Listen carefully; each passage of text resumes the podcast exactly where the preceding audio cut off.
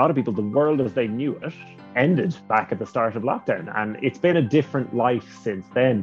Modern medicine has done a lot for mankind, but the one thing we've all been reminded of since the pandemic began is how much there is that we don't know about the human body.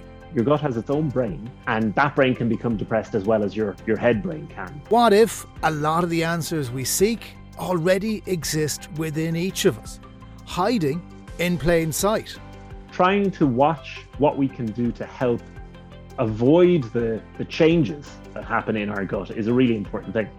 And what they are discovering might explain that gut feeling that we all have from time to time.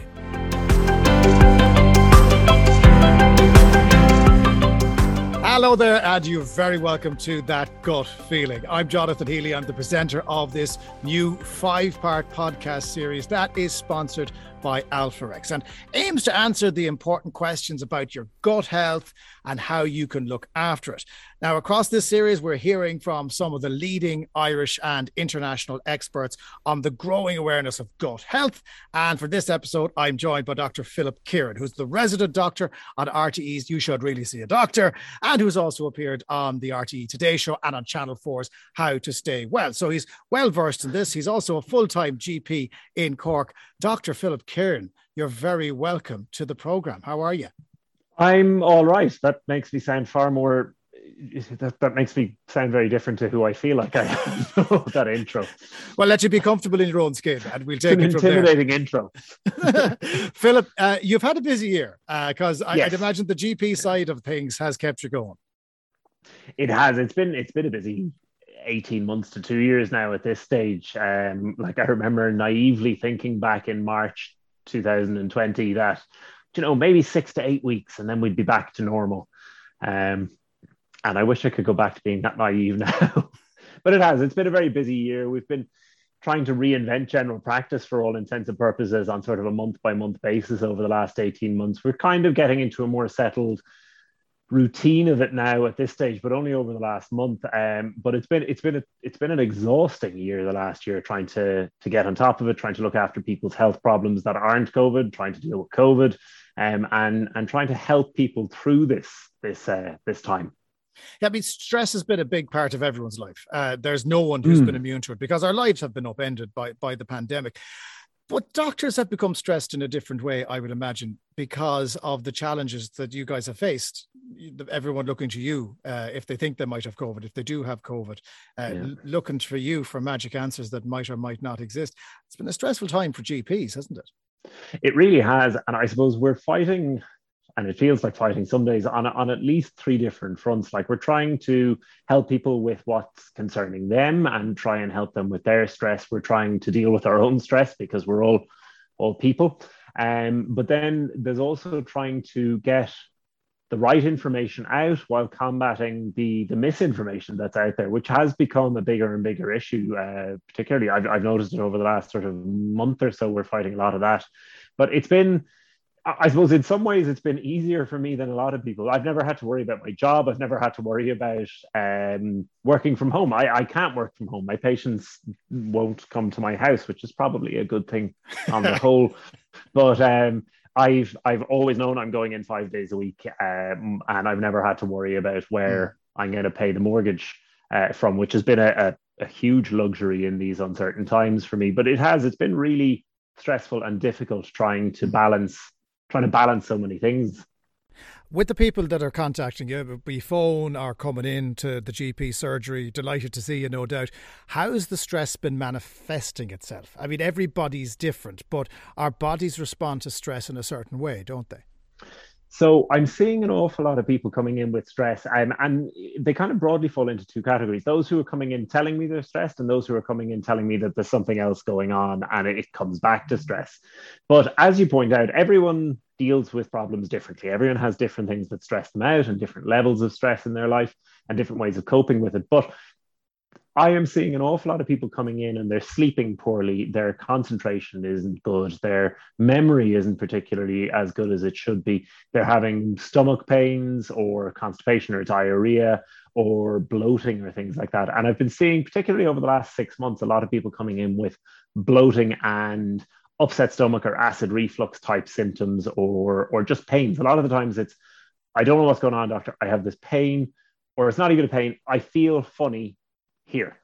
And they're sort of gesturing to their abdomen with it. Yeah. And, and it's about trying to pick that apart then and find out, is this purely stress? Is there something else going on? Lifestyle changes. But a lot of it comes back to the fact that for a lot of people, the world as they knew it, uh, as they had lived it for twenty, thirty, forty, fifty years, ended back at the start of lockdown. And it's been a different life since then.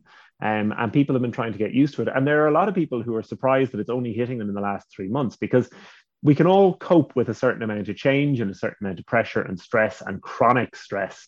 But at some point, it becomes too much and it overwhelms us and we start getting symptoms of that stress. So some people will turn around and say, but look, we've been in this lockdown for a year and a half now. Why am I only feeling this way over the last two months? And it, it's trying to get that idea that we have a certain amount of resilience, but that can be worn away. It's a finite resource. Mm. Um, you, you mentioned stomach, and I mean the stomach is something that that I I've had, uh, and and it's only in recent times that people have started to work the connection between the head and the stomach. There's a reason why your stomach is giving you trouble if your head isn't right, and and it's it's all linked to that gut brain axis. And the gut brain axis is something that I have a, a huge personal interest in. I, I remember I I first became interested in it. Back, I'm going off on a slight tangent here, sorry, but uh, back when I was just qualified out of college, two thousand eight, and there's a condition associated with too much antibiotic use called C. diff, um, colitis, and it can be really difficult to treat because it's it's a very resistant bacteria in your gut, and so using more and more antibiotics, you kill off everything else, and then this thing proliferates. But one of the treatments that I learned about was a thing called a fecal transplant. I, I'm kind of automatically turned off by this now, but I'm I'm going to let you keep going just for the listener.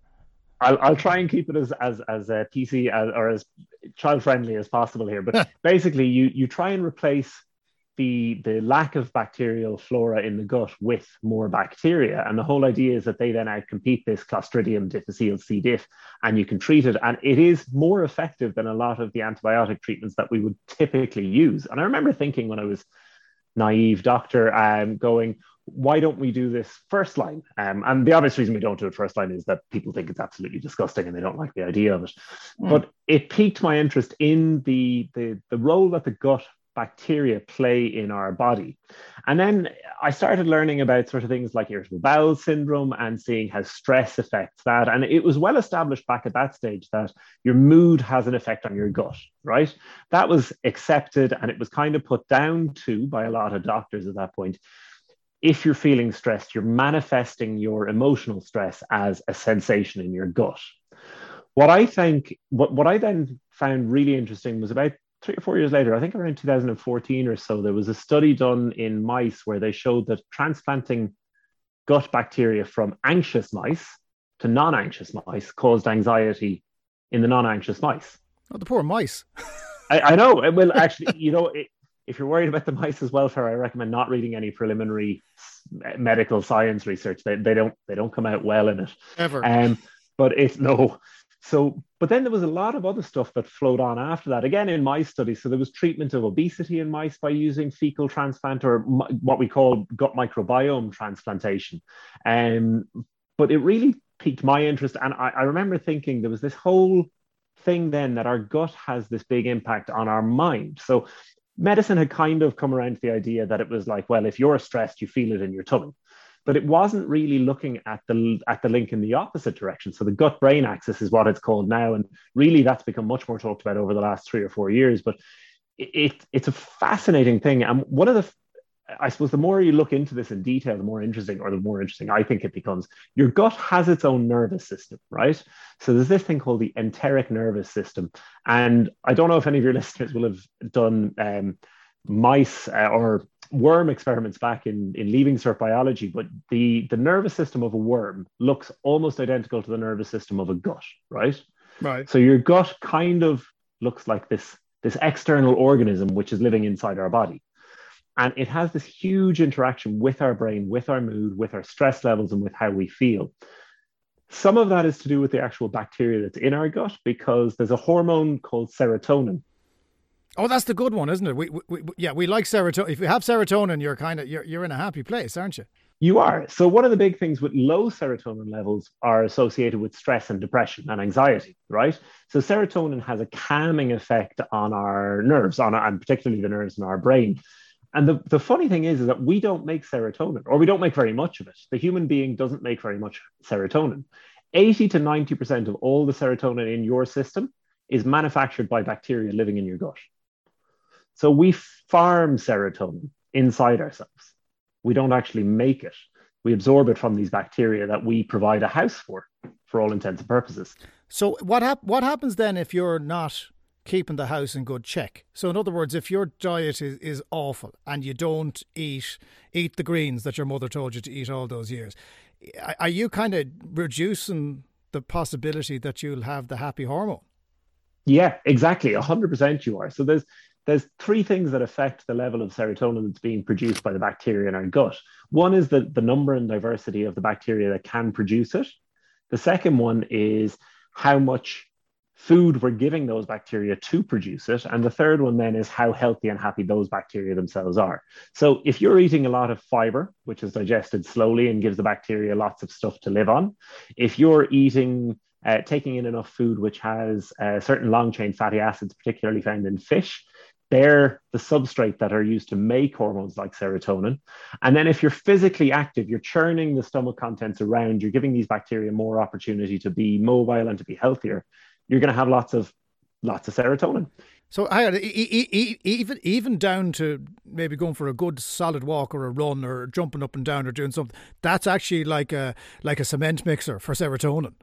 Exactly, exactly. If you imagine these are tiny microscopic bacteria, and the more surface area they have to work with, the happier they are. If you churn the contents of the stomach, they can form on the bubbles that are formed, they can go and attack more food. They can get to the stuff that was inside a clump that then gets broken up. So they're much happier. So this is one of the reasons where physical exercise has a big impact on mood. It does a lot of other things for mood as well, separate to this, but this is one of the effects it has. Mm. If you contrast that with eating high processed sugary foods, low fiber, uh, and a lot of fats, the bacteria that are really good at breaking down sugars, fats, they will thrive, right? So, and they will push out of the living space. They'll push out the good bacteria that need the fiber and need the, the, the long-chain fatty acids to get by on. So if you look after the neighborhood that your gut bacteria live in, you'll get nice, friendly gut bacteria living in there. And if you litter it with junk, you'll get the stuff that thrives on junk living there. Now, I'm going to ask this question for a friend, right? If you drank too much during lockdown, if you probably dipped into the sweet jar a little bit too much, um, you add the stress, you add the fact that your gut isn't producing serotonin and doing much as it is, that poor for- unfortunate individual was more than likely going to suffer a little bit more than if he was in a eating healthily uh, and not worrying. Yeah, I think I have the same friend as you there, Jonathan. Um, it's uh, good. He's a yes. good guy, but he'd had a tough year. He's, you know, and and and it, it felt like it was holidays because there was a lot of people at home hanging around all of the time. It was only understandable.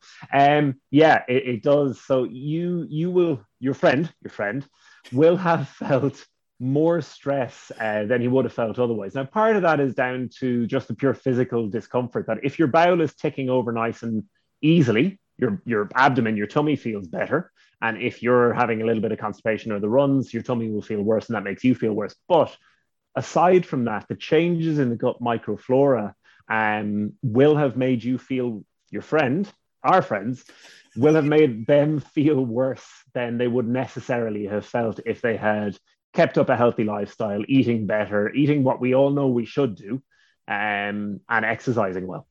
Yeah. So therefore, good advice for the friend is to watch what's going into his mouth in the first place.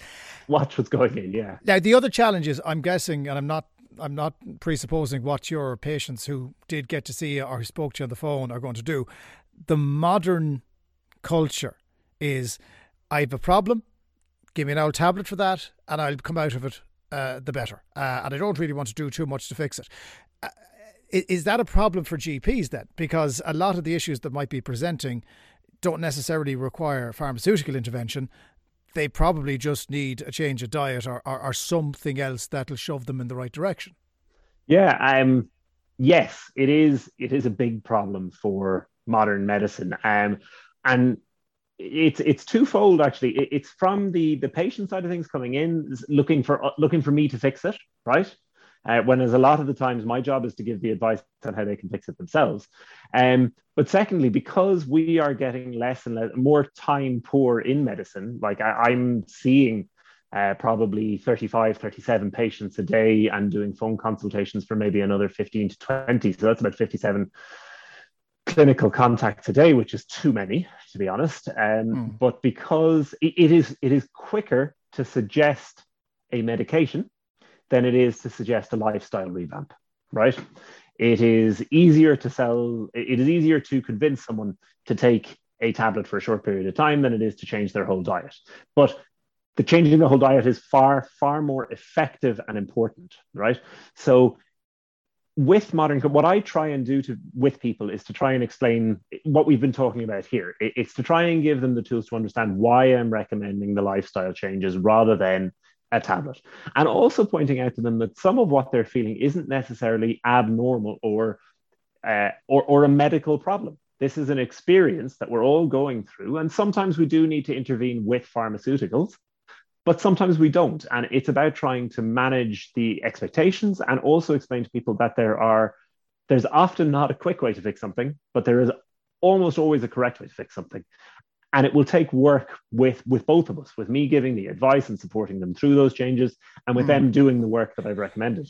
But I'm guessing you, you outlined your workload there. Um, the time you get with each patient, I'm guessing, is diminishing, diminishing, diminishing, because there's there's a more demand on the G P service in general. But overall, you're having a tough time given the level of service perhaps that you might want. So is it hard to kind of get that information out there? And do we need to have a wider discussion about gut health? Do we need to have a wider discussion about, well, maybe the reason why you've got acid reflux is because you're putting yourself under a huge amount of pressure, or or, or maybe you could try something else and do a little bit of exercise, change the diet, and that might forestall a problem down the line. Is it becoming harder for G Ps to have those conversations because they take a little bit longer? It, it, it definitely is. Like, I, I would love to spend... If you've ever gone to your G P and you've been sitting in the waiting room for an hour past your appointment time, it's probably because they are having that good medical conversation with someone, um, or else they're dealing with an emergency or a tragedy. But it, it's, I would love to have, I would love to have forty minutes per patient. I, I really would. And I think I could achieve an awful lot more for people's health if I had forty minutes per patient. Um, having those conversations, and this is why I love doing things like You Should Really See a Doctor or How to Stay Well. I love doing stuff that gives me the opportunity to reach a bigger platform, to to to get simpler points of complex problems across. What people want, though, is they want a one-size-fits-all cure. And, and because mm. of how different people are, there, there is no such thing in medicine. There is no... Take this and you will definitely feel one hundred percent better. See, hang on a second. Problem. Someone's going to be coming through the door to you. They know they've probably been eating too much. They know they're going to the chipper too many times. They know they're after drinking too much uh, at the weekend, because, you know, I, I still get a little shock every time I, I, I see how much is the recommended intake of alcohol. It still it still comes as almost a, as a laugh to an Irish person. That's, that's what you're supposed to drink versus what people do drink if they do drink alcohol. Yeah. So how do we fix it? So um, I'm in with you now, Doctor Philip. Please advise me as to how I can change my lifestyle for the better that will uh, that'll help my gut, help me produce all the good stuff. Perfect. So the first thing we need to do is find out what you're willing to change, right? Because nothing. I want to change nothing and nothing. Have more crack. Grand. And that's fine. Well, we have a conversation around then. Then it's it's how do you uh, do you accept that the consequences of your lifestyle now are what they are, and if you choose that that's the way you want to live your life, tip top. Away you go. I will try and mop up the problems as they arrive. Um, what we then do is what, what I do is I will try and give you something to try and manage the symptoms you're having at the moment, right? So if you're having acid reflux, bad acid reflux, I will try and give you something to reduce the acid reflux. If you're having constipation or diarrhea, I'll try and treat that. But I will be telling you that this is a temporary short-term thing, right? I'll be telling you, you need to change your lifestyle. And I'll be looking at what you're eating. I'll be asking you what you eat. And a lot of the times you do get shut down in this conversation. You just say, oh, I've been eating the wrong thing, doctor, and I know I'll do better. And yeah. Or they won't tell I'll you, always more try importantly, and, no, I'd imagine. I'll try and flesh that out. I think a lot of people think I'm going to be cross with them. And I turn around to a lot of them and say, look, I'm not your parent and I'm not your priest. I'm not going to get cross with you. whether you whether you take my advice or not is is your own business, and, and I, it, that that's that's on you. Big big difference between ten Hail Marys in a confessional and having to stop drinking.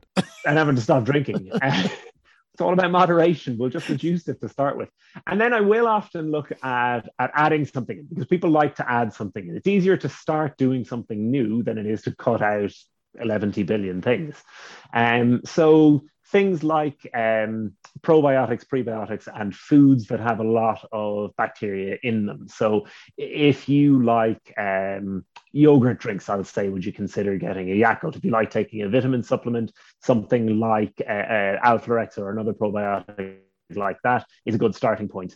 Um, if you like spicy food, I, I make kimchi myself because I like because I really like how it tastes.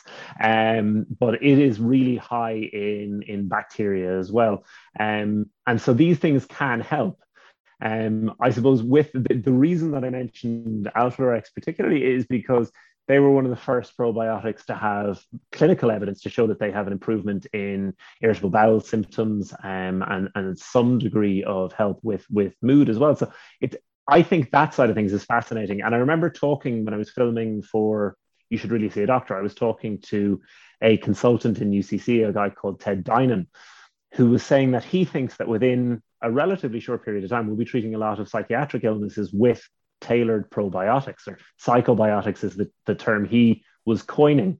The problem with that is we don't understand the intricacies of it enough to tailor that treatment for an individual yet. But I would agree with him. I would think that in the next ten to fifteen years, we will be treating a lot of health problems by altering your gut bacteria. Hmm. So in other words, everyone always talked about the, the future of medicine being up a tree in the Amazon that we hadn't found yet. It could actually be hiding in plain sight, could it? Yeah, yeah, in your toilet. Or someone back else's. To, back to the poo transplant. I mean, you've gone back full the circle there. I know. Hard sell that one, Philip, but you know, I'll, I'll, I'll, give, I'll give you a chance. Come here, I, I, as somebody who has to regularly have these conversations, you say everything in mm. moderation.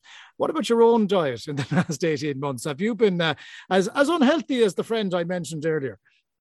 Well, my diet's been absolutely perfect and flawless and above reproach, but I have a close personal friend who gained fifteen kilos during lockdown and, and probably uh, indulged in, uh, probably drank a little bit too much as well. It probably, no, he definitely did. He definitely, definitely um, did. There's no problem. He, he def- there's no probably about it.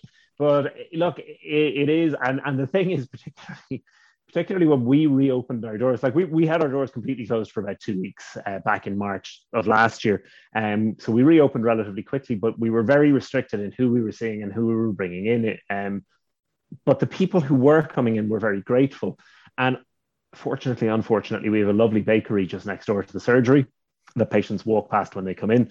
And so there was always cakes and biscuits and sweets in the back kitchen in my surgery. And when I'm stressed, um, actually, when I first qualified when I was twenty-four, when I was stressed, I stopped eating, and it was it was never a problem. Now I will eat continuously pastries and cakes all day long. Um, and I found myself between every second or third phone call or patient review going into that kitchen and having having cake. Uh, sorry, my friend did. My friend did, not me. I, I was I, I was out running uh, ten miles uh, on celery. Um, but I, I have, I, I like... I would say a month ago, I started running again, which I hadn't I hadn't been running for six months uh, at least. Um, started running again. Myself and the dog go out for a run three days a week, and I have started not eating in... I haven't even improved my diet that much. I've stopped eating the crap that's in the back kitchen at work.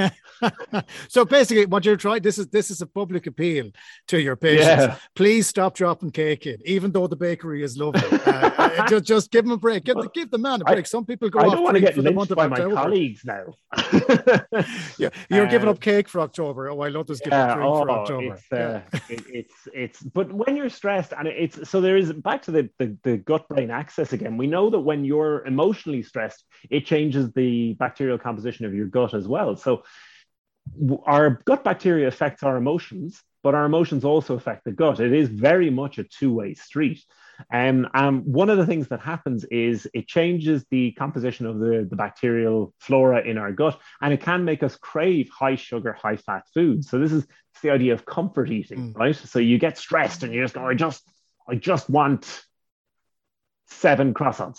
Um, and again, friend. That's, a, that's um, a very specific number of croissants. Very specific. It, it's an insight. Go on. um, but it's, it is that thing. And so the stress drives you in that direction. Um, and I find it fascinating to kind of think back to the evolutionary side of things, that the most likely stress we had back at those, back in prehistoric times was, was probably resource related. And so it makes sense that when we're stressed, we try and get as heavy resource intake as we can. Um, so it's all there. It's all just under a thin veneer of civilization. And when we hit these really stressful moments, our primitive parts of our of our of our development come out, and and they drive us to do this. So trying to watch what we can do to help avoid the the changes that happen in our gut is a really important thing.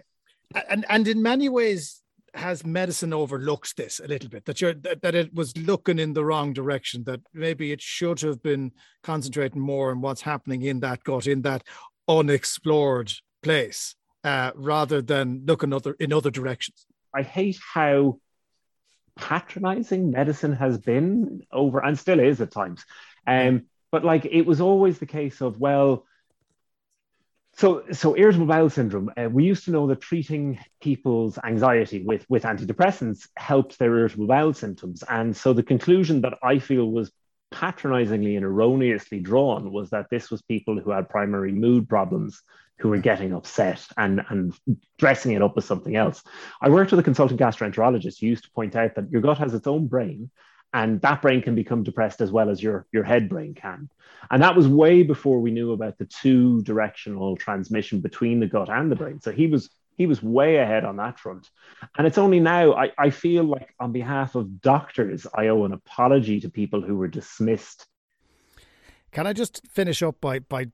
look into the future a little bit here. Uh, we, we've talked about the last twelve months, because I think, uh, you know, you meet anybody, the first question you're going to ask them is, how was, pand- how was the pandemic for you? Knowing the answer was, it was pretty awful for me. How about yourself? Uh, now we're looking forward, right? And again, coming back to the patients coming through your door, um, and people seeing light at the end of the tunnel, great vaccination rollout, every, all, all the stuff that, that gives us room for optimism. Is, is now the time to reset the gut and reset the bacteria in there as best as you can through the exercise, through diet, through everything like that, so we can future-proof ourselves a little bit here for whatever the next shock might be? Absolutely. Like, so the best time to have done this was yesterday, but the, the second best time is today. Um, our gut is one of the frontline parts of our immune system, right? Um, food and bacteria and pathogens, so viruses and stuff, come in through our mouth and nose predominantly. Um, and so inside our mouth and inside our gut is the first line of defense we have. And one of the things we have defending us against illnesses is actually the fact that we have a lot of friendly bacteria living in our gut, which outcompete pathogenic bacteria. So getting your gut healthier now will give you an advantage, uh, an, an immune system boost going forwards, right? So eating fiber, exercising regularly, drinking plenty of water and not as much alcohol. It is a good habit to start at any stage, and the sooner the better. Well, I'm going to leave you, go back to enjoy the sixth of your seventh croissants of the day. Doctor Philip Kieran, it's been an absolute pleasure. Thank you so much for joining us. Thanks, Jonathan. That is it from this episode of That Gut Feeling, the podcast series raising awareness and the importance of your gut health with me, Jonathan Healy, and sponsored by ZenFlo. My thanks to Doctor Philip Kieran for joining me. Don't forget, you can listen to and follow the show on Apple Podcasts, Spotify, or wherever you get your podcasts from. Join me the next time as we continue to explore that gut feeling.